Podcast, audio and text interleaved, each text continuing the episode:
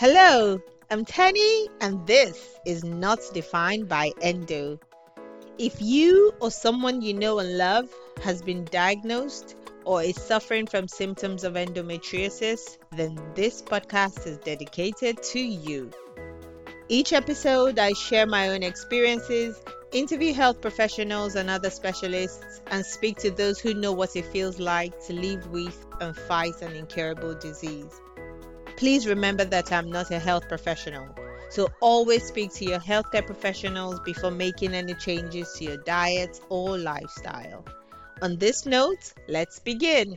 Good afternoon, and thank you so much for coming on the show. I'm so grateful to have Dr. Anita Sharma with me today and Courtney Omrod. And these two are going to be having a conversation with me about endometriosis, what they're doing at the moment and how it has impacted either of them. So let's begin. I'll start with you, Dr. Anita. Can you share a bit about yourself, what you do, and how endometriosis advocacy became a passion for you? Yep, thank you. So I'm a GP with special interest in gynae, and women's health stands high on my agenda. For years, I provided contraceptive service for Oldham patients, including fitting coils, and did train GPs and medical students. I provided the prolapse service, fitting pessaries for patients with prolapse, doing follow up. And my plan was to train other GPs so that they can take the workload with them because the funding was not good. So the GPs did not want to deliver the service and it was getting too tiring. So I stopped providing that service. I was an undergraduate trainer of medical university and I trained fourth year medical students, but only focusing on gynecological problems. I also helped set up a community gynae clinic in Oldham to reduce pressure on the secondary care so that they can focus on complex gynecological problems and community gynae clinic can provide simple services to reduce the waiting time in the secondary care. I also been doing gynae triage for Oldham GPs, and that means I go through all the referrals, gynae referrals done by Oldham GPs, look at the referral, make sure the history is proper, make sure they've done the first line investigations before I forward the patient to the secondary care. Otherwise, their referral at the secondary care will get rejected and patient will carry on waiting and waiting. I wrote a book on gynae in primary care and I got the first BMA prize on that, and that is doing very well. So now they've asked me to write a book on endometriosis, which I am doing, due to be published in February, March next year.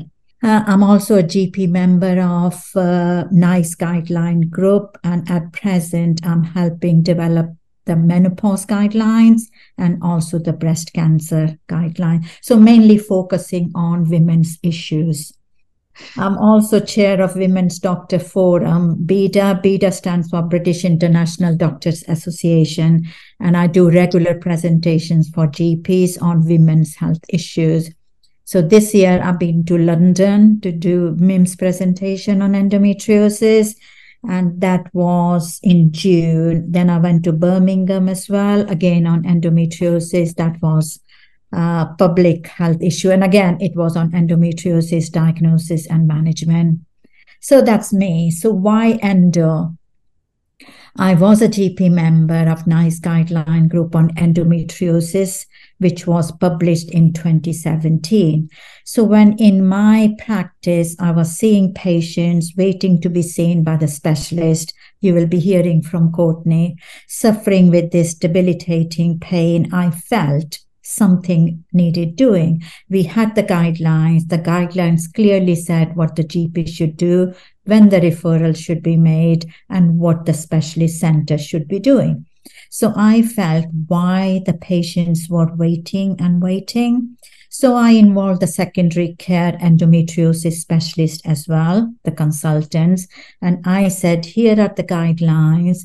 But somehow we're not following the gu- i know guidelines are not mandatory but it's still there to guide the physician the practitioners the consultants as to what should be done.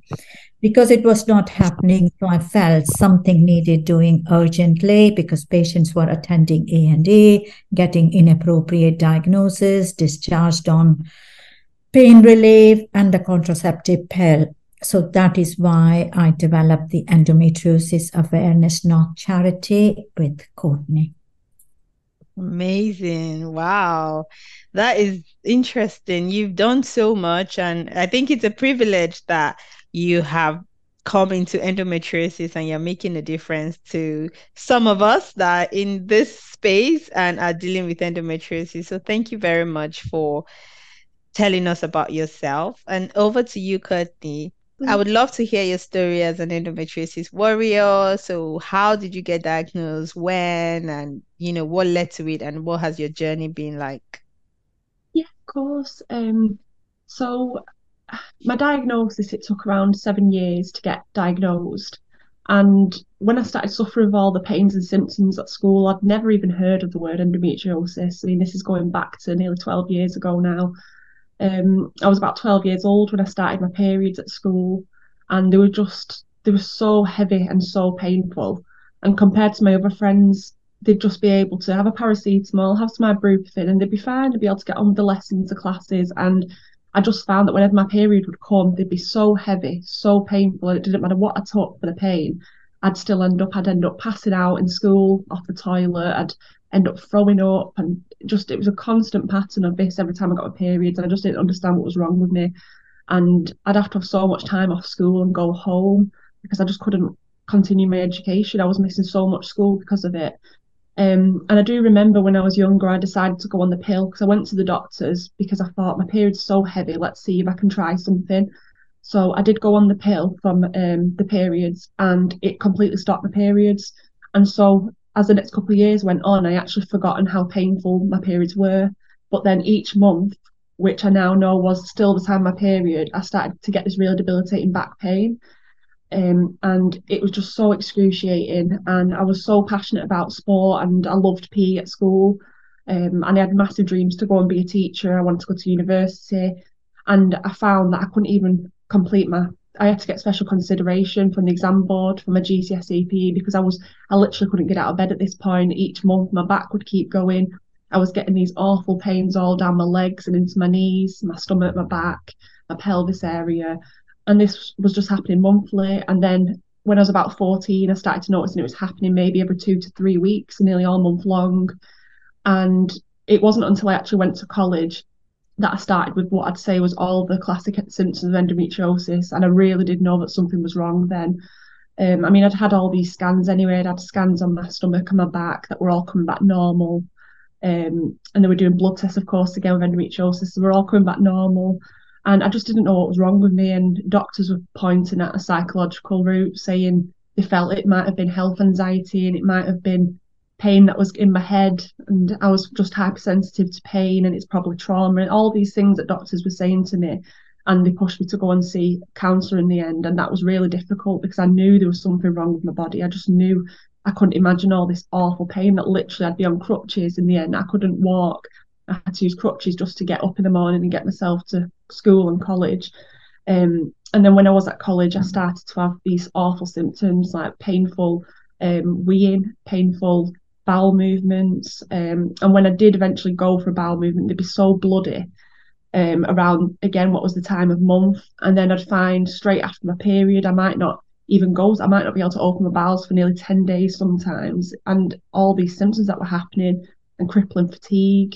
And then, of course, at the time, I was with my ex partner and my first proper boyfriend. And I remember when we tried to be intimate, it was so painful. And I'd speak to my friends and I'd say, Oh gosh, I've me and my partner last night, I'd say, "Does is this how it feels for you?" And they they look at me like I was crazy, like, "What what are you on about? It shouldn't feel like that." And you know, you shouldn't feel like you're being stabbed to death whilst you're trying to do something that should be so lovely.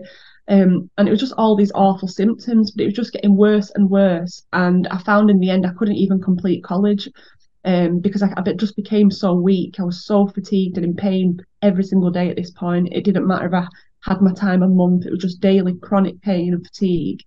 Um, and I actually I forgot about my periods, and I thought, well, I'll try and come off the pill and see if you know if, if that's having an impact on anything in my body because I'm quite young being on the pill. So I came off it, and oh my gosh, I will never forget that first period when I was about 17. I was just I just remember waking up in the night. There was blood everywhere, like everywhere in the bed. I tried to stand up and I just collapsed onto the floor. I was in so much pain. I was making all these groaning noises and being sick on the floor. And I, I had to crawl to the bathroom just to try and use a toilet. And it was just awful. It was, was in so much pain. My mum just didn't know what to do. Um, and on another occasion, this was before we decided to try and push things further. Um, again with my ex-partner at the time, I'd gone to use the toilet on my period, and my bowels. It was so painful that I passed out off the toilet. Um, and apparently I was being sick, but because I'd passed out, I was choking on my sick, I was on my back. So if he hadn't been there at the time, he, he rolled me onto my side and called an ambulance because he just didn't know what to do. He didn't have a, I, wouldn't wake up from the amount of pain, and that's just from severe pain. And at this point, I thought, I, this can't be right. They can't be telling me all this is in my head because my body's actually responding now. I'm I'm throwing up. I'm passing out. This isn't normal. Um, and we'd been to the doctors. Where I saw multiple GPs, and it doesn't matter as you know, it doesn't matter if you've got a doctor. When you go to the doctor, you can get any doctor that day, and it doesn't matter. All the doctors that I would see would just say, "Oh no, no, it won't be that. It's probably just IBS." And I had to push so hard, um, and it wasn't until my dad paid for me to see a private physiotherapist. Um, and thank goodness, because we'd never heard of endometriosis. He'd had a look at my stomach, he had a feel, and he said it felt he could feel like what he thought was scarring. And he asked me if I'd ever had a surgery. I said no. And he was assessing me and he said, Have you ever heard of endometriosis? And me and my dad were like, Wow, no, um, what's this? And he told us all about it. He said, Go home and Google it. He said, And I want you to push your doctor to send you for a referral because I really think you've got it. And oh my gosh, for the first time in all those years, I finally didn't feel crazy. It was like, wow, oh my God, I could see all these symptoms the painful sex, the painful bowel movements um, when you wee in, and pains in your stomach, back and legs, all everything just made sense. And I was, I said to my dad, right, I think I've got this, and my parents totally agreed with me. Um, and we kept pushing and pushing, and we weren't really getting anywhere. We, I, think, I ended up, I ended up in hospital so many times, but one of the times we managed to get someone to refer me to a gynecologist, but he still felt it was IBS, but he said I will refer you. Um, and when I saw the gyne, the male, it was a male gynecologist who saw in the NHS, and when I actually got to see him, he just kind of he listened to me and he just kind of was a bit smug and he just said oh, we'll put you down for laparoscopy. It's the golden standard he said but trust me. And he went i categorically um no you do not have endometriosis. So i was like right okay. And so i went away from there and i was on the waiting list and the waiting time was mass was just huge. Um, and my mum was doing lots of research how she can help me. And she found a gynecologist, a female gynecologist that we went to see privately. My parents stayed for me because they were we were just desperate. I had no quality of life. Um, and as soon as we went in to see her, I was on both crutches. I could hardly stand up straight um, from the pressure in my stomach and back.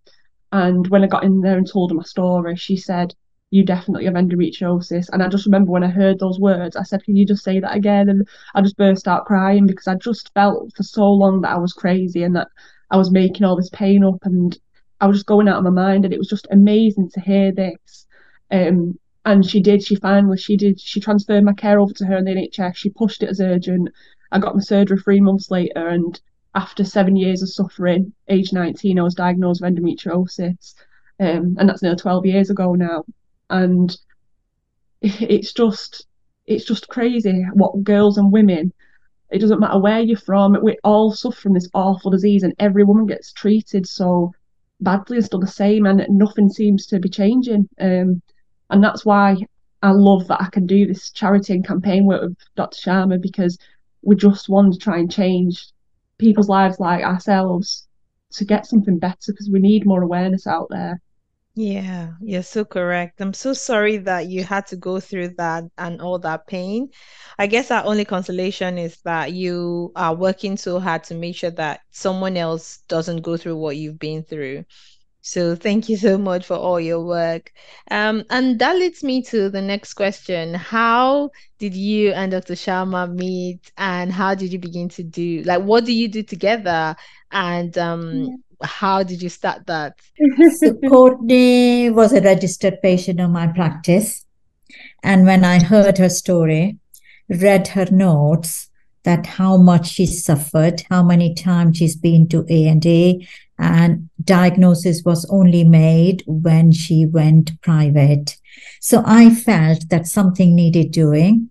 We need to work together because, like Courtney, there are other women who are suffering in silence, not getting the diagnosis made, not getting the proper treatment. So we started working together. And obviously, we involved the endometriosis specialist consultant as well with us. We felt a GP, a patient, and consultants, if we work together to raise awareness and promote the education of professionals and the public as well, hopefully, we can make a dis- uh, difference. So we started it, and then we were so pleased. Hard work of Courtney. Andy Burnham came last year uh, and he also supports our charity because I think he also felt that something needed doing. So this is the reason how we got involved. Now I'll hand over to Courtney. Okay. um, yeah, so that's amazing to hear all that from Dr. Sharma because it's just it's just crazy how long it takes women to get diagnosed and recognised. Um, and I'll never forget after that first surgery, I'd had it was a matter of it was only a couple of weeks later, and I got a phone call from Dr. Sharma, um, and she just said to me, "I'm so sorry for everything that you've been through." She said, "I've been reading all your notes." She said, "and I can see how badly you've really been let down um, by the like health system." And she said, "And I don't want that to happen again." And she said, "How would you feel? Would you be willing to work together if we formed or tried to start a charity together on endometriosis?" And I'll just never forget that phone call. And I was just like, wow, like, because even after your surgery and after your care, and I'm very lucky that my GP did that for me because there's not, this the follow up care for a lot of girls, especially after the first surgery, is so poor. Yeah. Um, and a lot of, I've, I've asked so many girls and they say, oh, there's no aftercare and nothing happens. You just left. And then when it starts to come back again, what do we do? And so I was very lucky that I got that opportunity to work with Dr. Sharma, and now we can spread so much awareness. And it's also helped me to never feel alone because I know so many people are wanting to get on board and help. And I'm I'm so happy that we can do this and we can help other girls and women not feel alone because that is my that is the reason I share my story now. And every time we go to a charity event, I'll always cry. This is the mm-hmm. first time I haven't cried actually. it's, it's just it's reliving trauma and knowing that that's how I feel, how many other girls and women feel like that, but haven't been able to have the voice I now get to have, sharing my story to help others.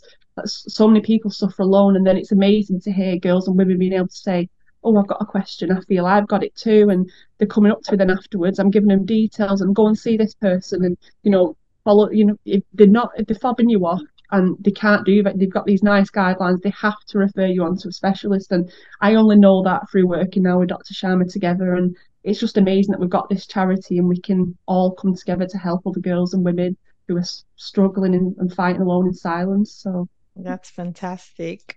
So I know you've said that you have been doing with your charity, you do a lot of events, patient events and things like that, and help other patients like you know like what steps to take. How would you say that your charity impacts the professionals, so the GPs or you know, does it do anything for those that could be using the NICE guidelines to maybe help their patients to be better? How is your charity making that happen? Whenever I do a presentation for GPs or any healthcare professionals, I always take Courtney with me. If she's not able to come, then a video recording of her. So when I start my presentation, I always say, I'd like you to listen to Courtney first before I start my presentation. So she goes through what she's gone through, what she's just now told you. And I think that makes a bigger impact listening to Courtney so that when a GP sees a patient next time with similar symptoms or more or less same symptom, then they would know could it be endometriosis and let's do something about it. What I felt was that in a GP surgery now, it's not only GPs at the moment. There are practice nurses, there are ANP, there are pharmacists, there are physician associates, there are GP trainees, there are medical students. So they all are seeing patients. And I think it's important not only to raise, improve education of GPs, but the other healthcare professionals as well. So every presentation of ours, we invite other people, other professionals too, so that they do know what is endometriosis, what are the symptoms, what's to be done, when to refer, where to refer, what is the first line of management. So it is making an impact. Yes, locally, we have made some difference, but I still feel a lot needs to be done. A lot needs to be done.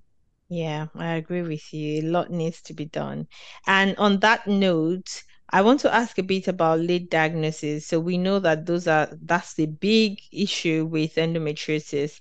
The fact that there's no cure is one big thing, and hopefully research is being done to understand the theories of the pathogenesis of endometriosis. But another important thing is the diagnosis and how long it takes. Like Courtney, you said it took you seven years, you know, of pain and suffering before you even got listened to.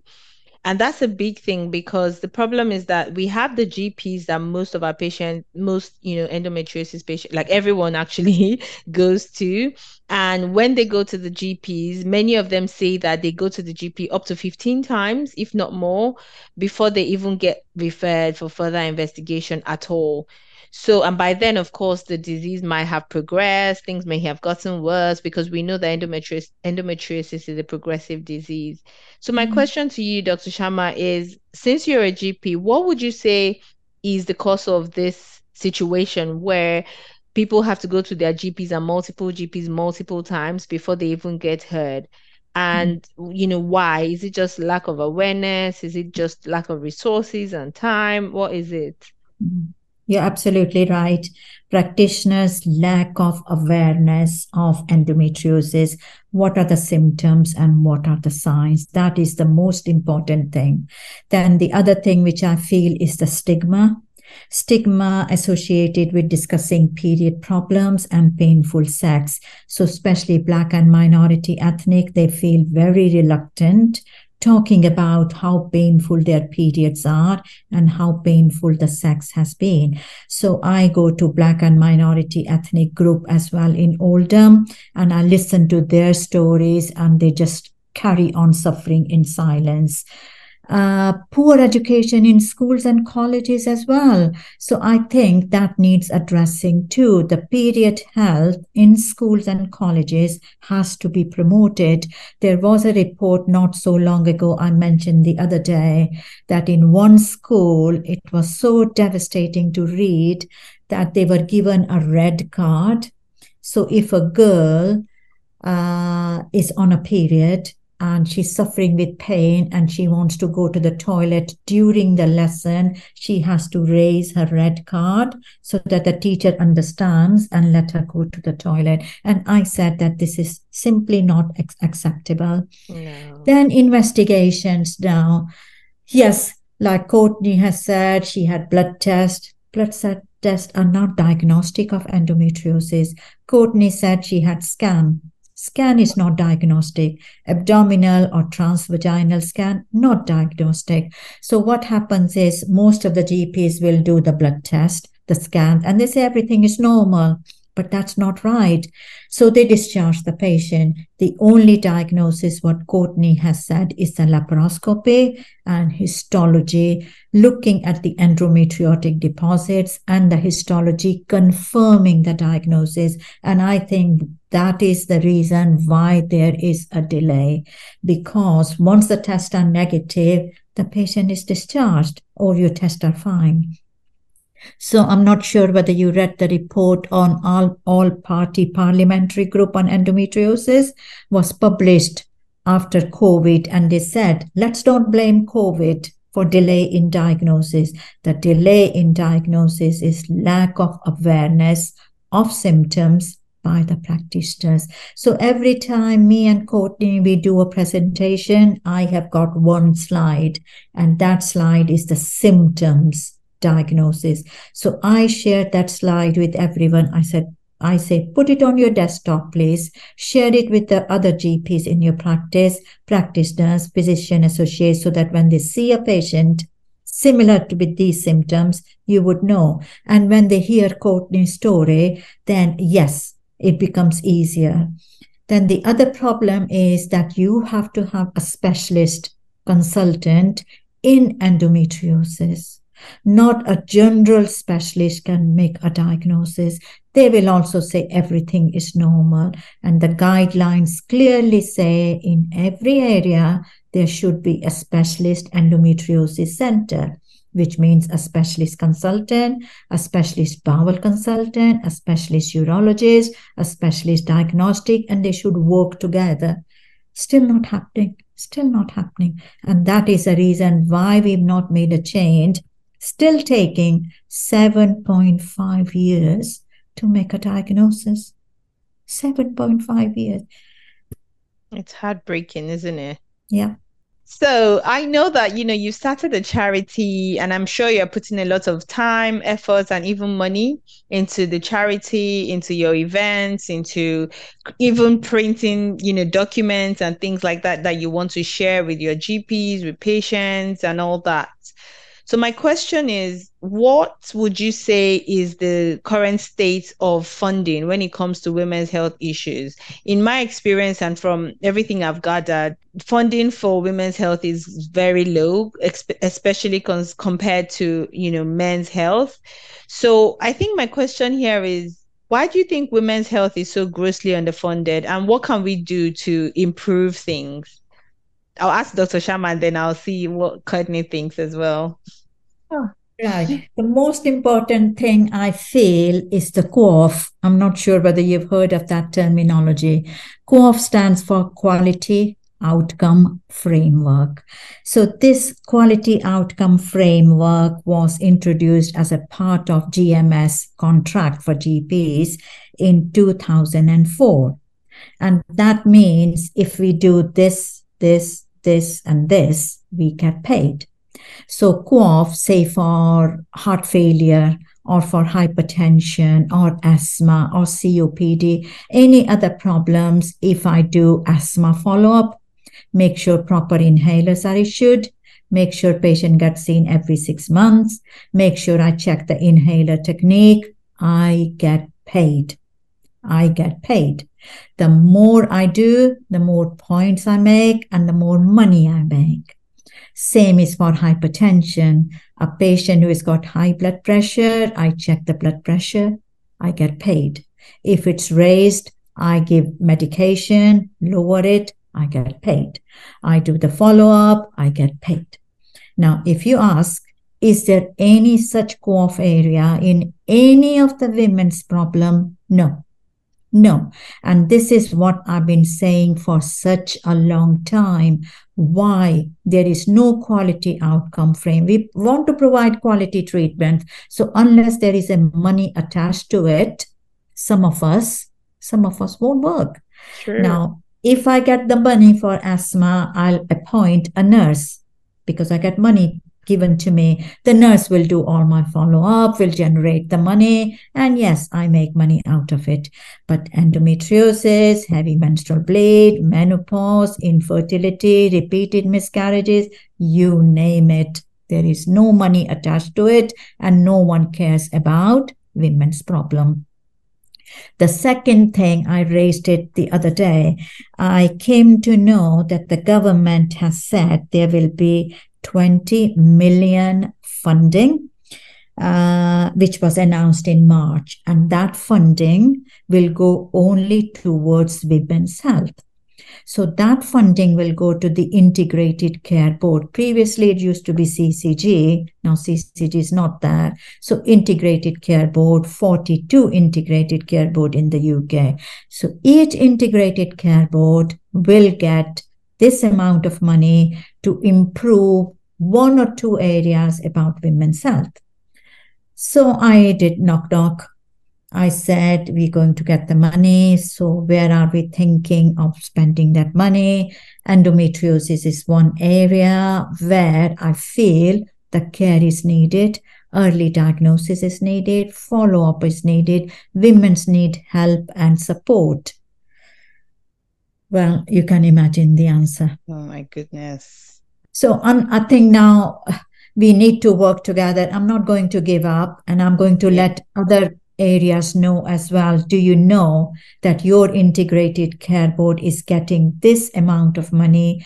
Please get involved because they want to see one or two women's health to be improved. So in every area, we have to identify, and I think endometriosis I mean, one in 10 women in suffering 10. from it. Yeah, 7.5 years is affecting women's health.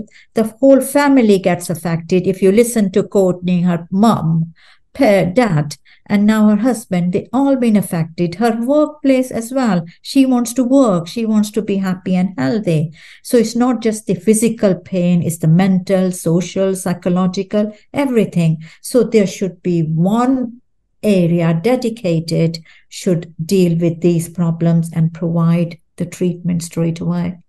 Wow, that's very informative. I I have always known about, you know, how poorly women's health have been, you know, considered in some of these funding situations, but I think your response has really made it clear, like very clearly that most of the time people will only bring make change when money is attached.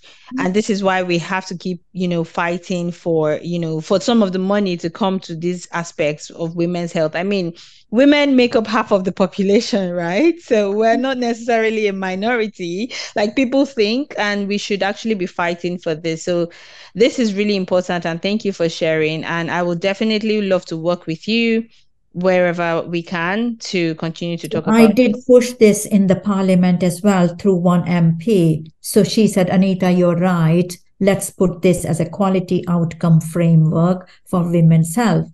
And it just come to a standstill. Nothing just come to happened. a standstill. Nothing has happened.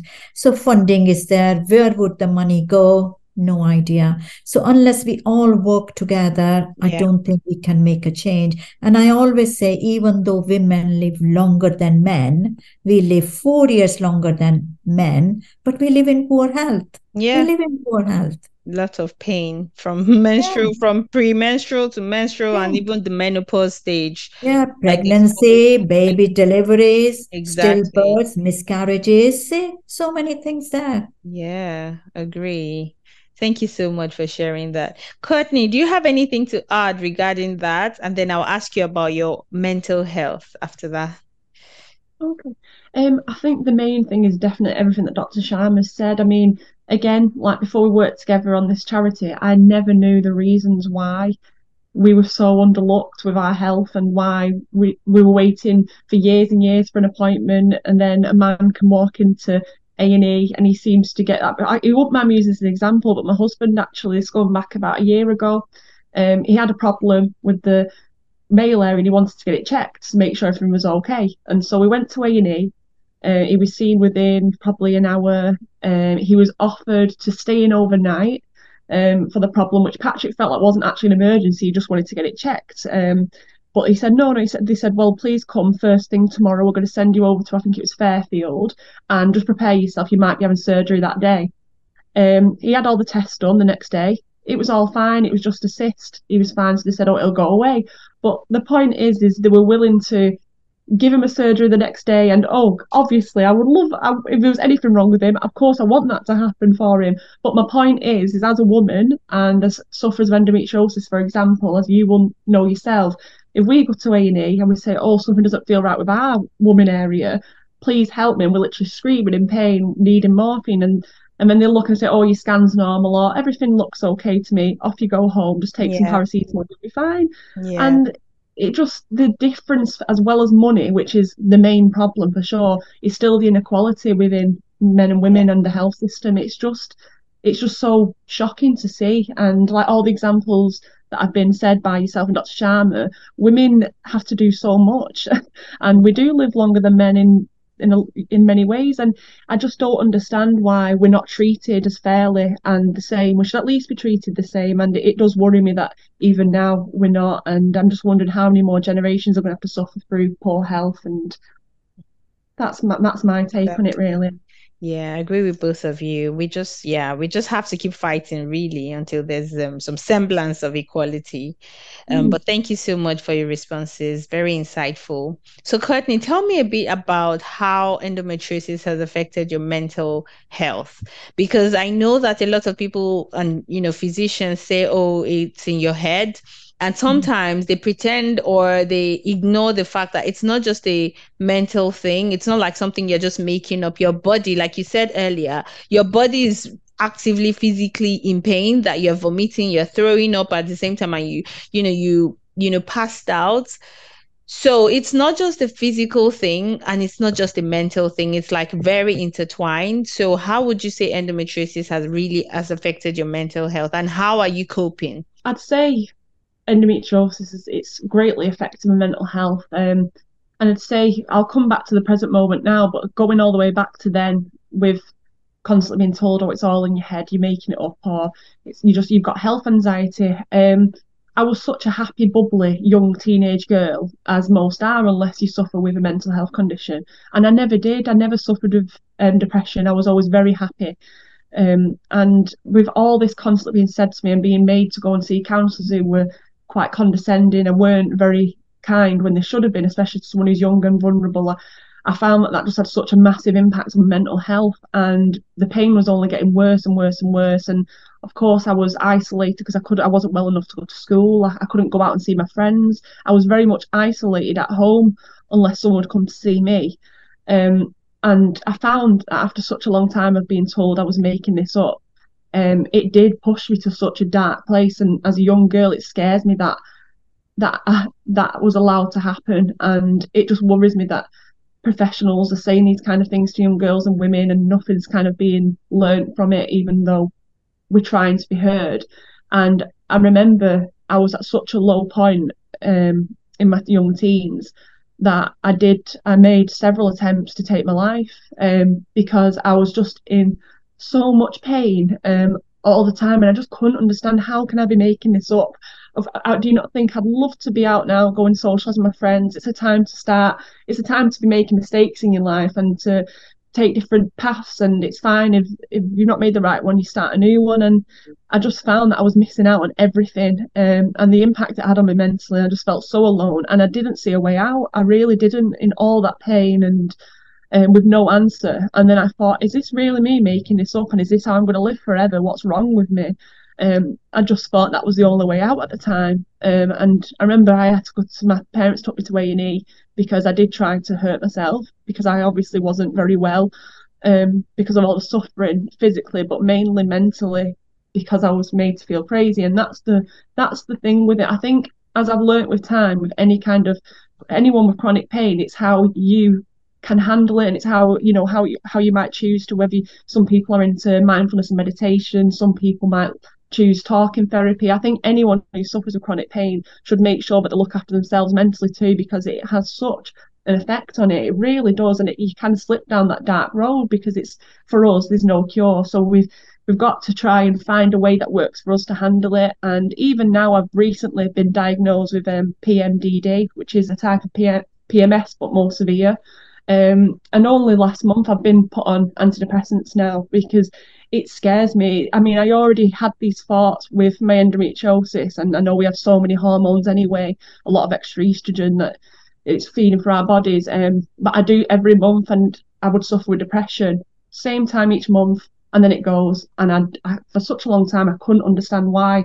Why is this happening? Because I'm happy, and wh- why do I feel like this? Um, and then last month, I it terrified me, but I actually felt suicidal.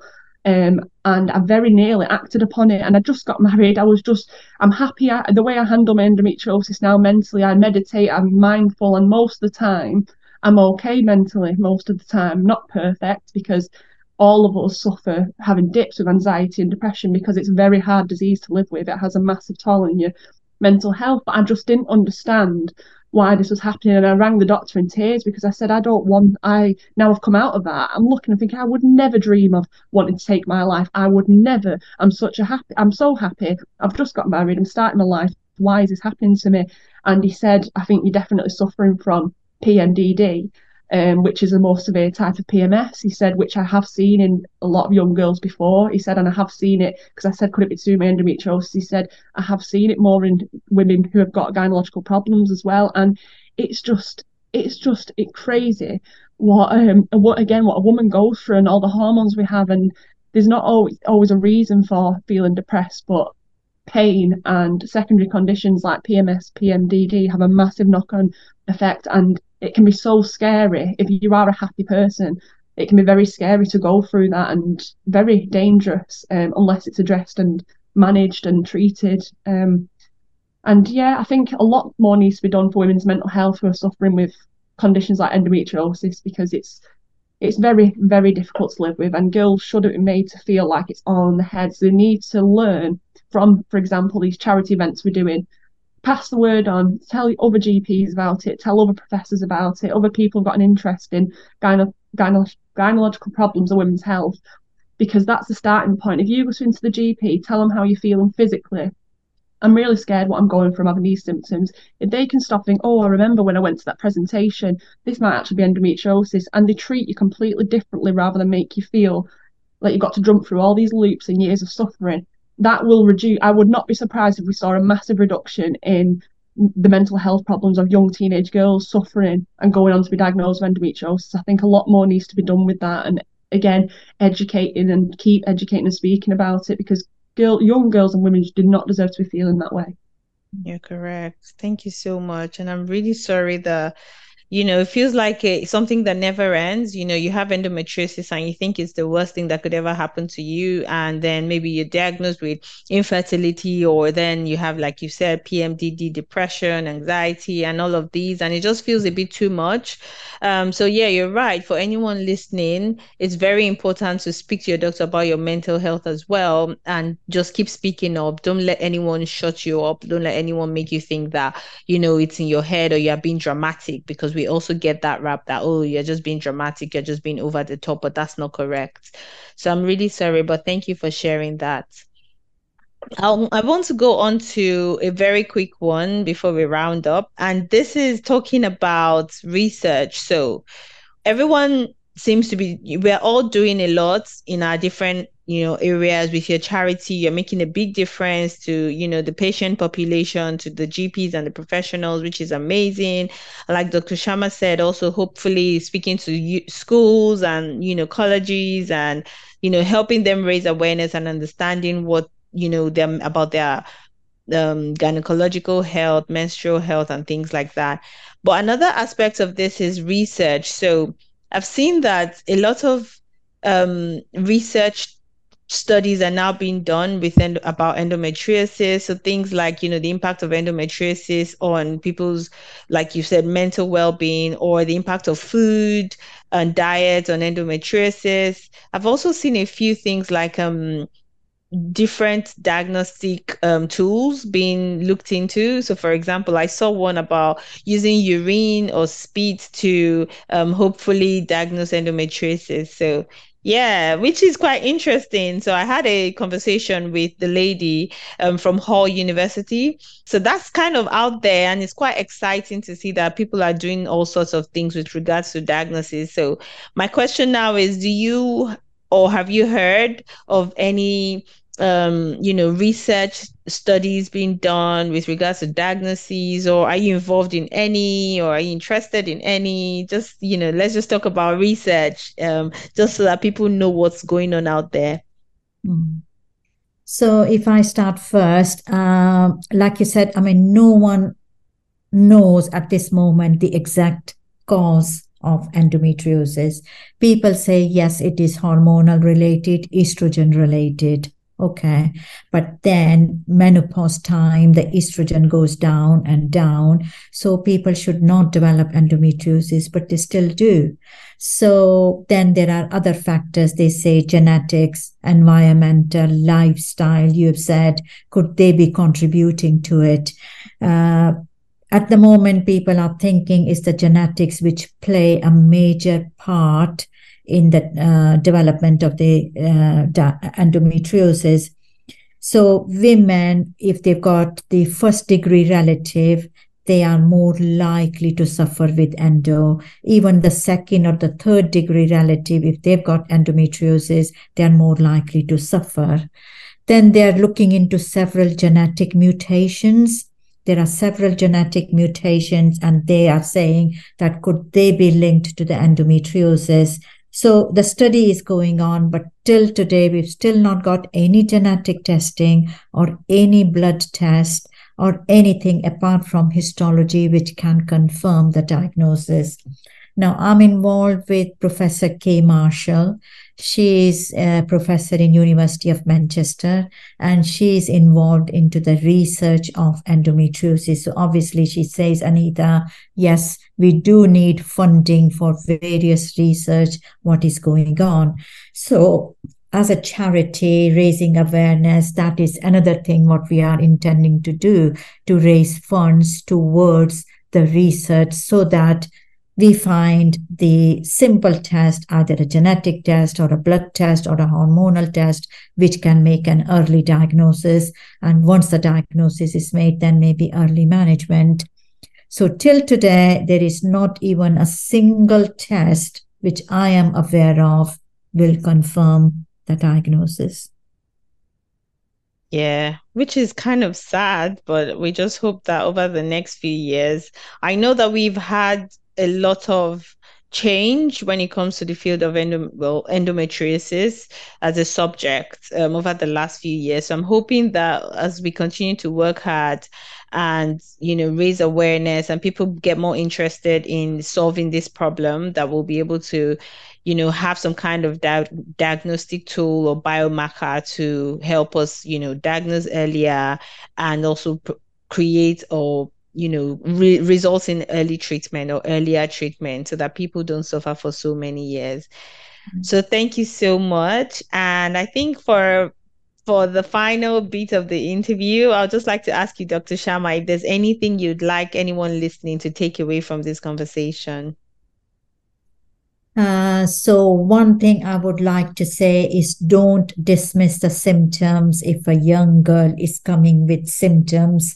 which are suggestive of endometriosis. And I always say six P's, P, painful period, painful bowel movements, painful sex, pain when passing urination, difficulty getting pregnant. These are the important things. So if a young girl is coming again and again with these typical symptoms, okay, do the blood test if you want to do it. Okay. Do the scan if you want to do it. But please, you can start the treatment, what the guidelines say, analgesia or hormonal treatment, but maximum is three months. But if she's so much debilitating in pain, even you started the treatment, do the early referral. Find out wherever area you're from, who is the endometriosis specialist and refer the patient to that specialist. Find out which is the nearest tertiary center in your area because tertiary center has got skilled professionals. And yes tell the patient i'm going to send you to manchester. That's a tertiary secondary care endometriosis center where there are all specialists. A diagnosis will be made and there will be a management plan. So that is what I would like to say.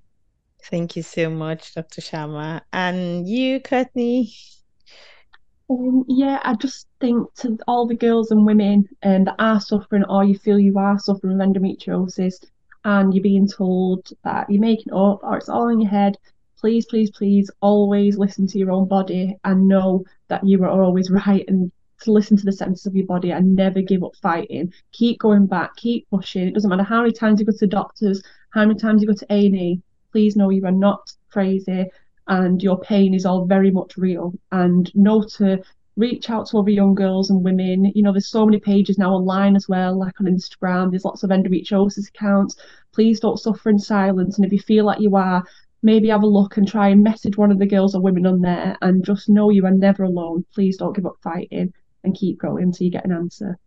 Thank you very much. And to round it off, I'd also like to say that always keep a note of your symptoms because it's always good to go to your doctor armed with information and being able to say, this is what has been happening over the last few weeks, months. And that way you're able to explain your symptoms and hopefully push for a diagnosis. Thank you very much, Dr. Sharma and Courtney. I've had such a lovely time speaking to you both and learning about what you've been doing and what you continue to do in the field of endometriosis. So thank you so much. Thank you for inviting thank us. Let's see if we can make a difference to women's life. Yes. We will. Thank you for listening to this episode of Not Defined by Endo. If you enjoy this episode, please share rate, and subscribe to the podcast for more episodes like this. Till next time, remember, you are not defined by endo.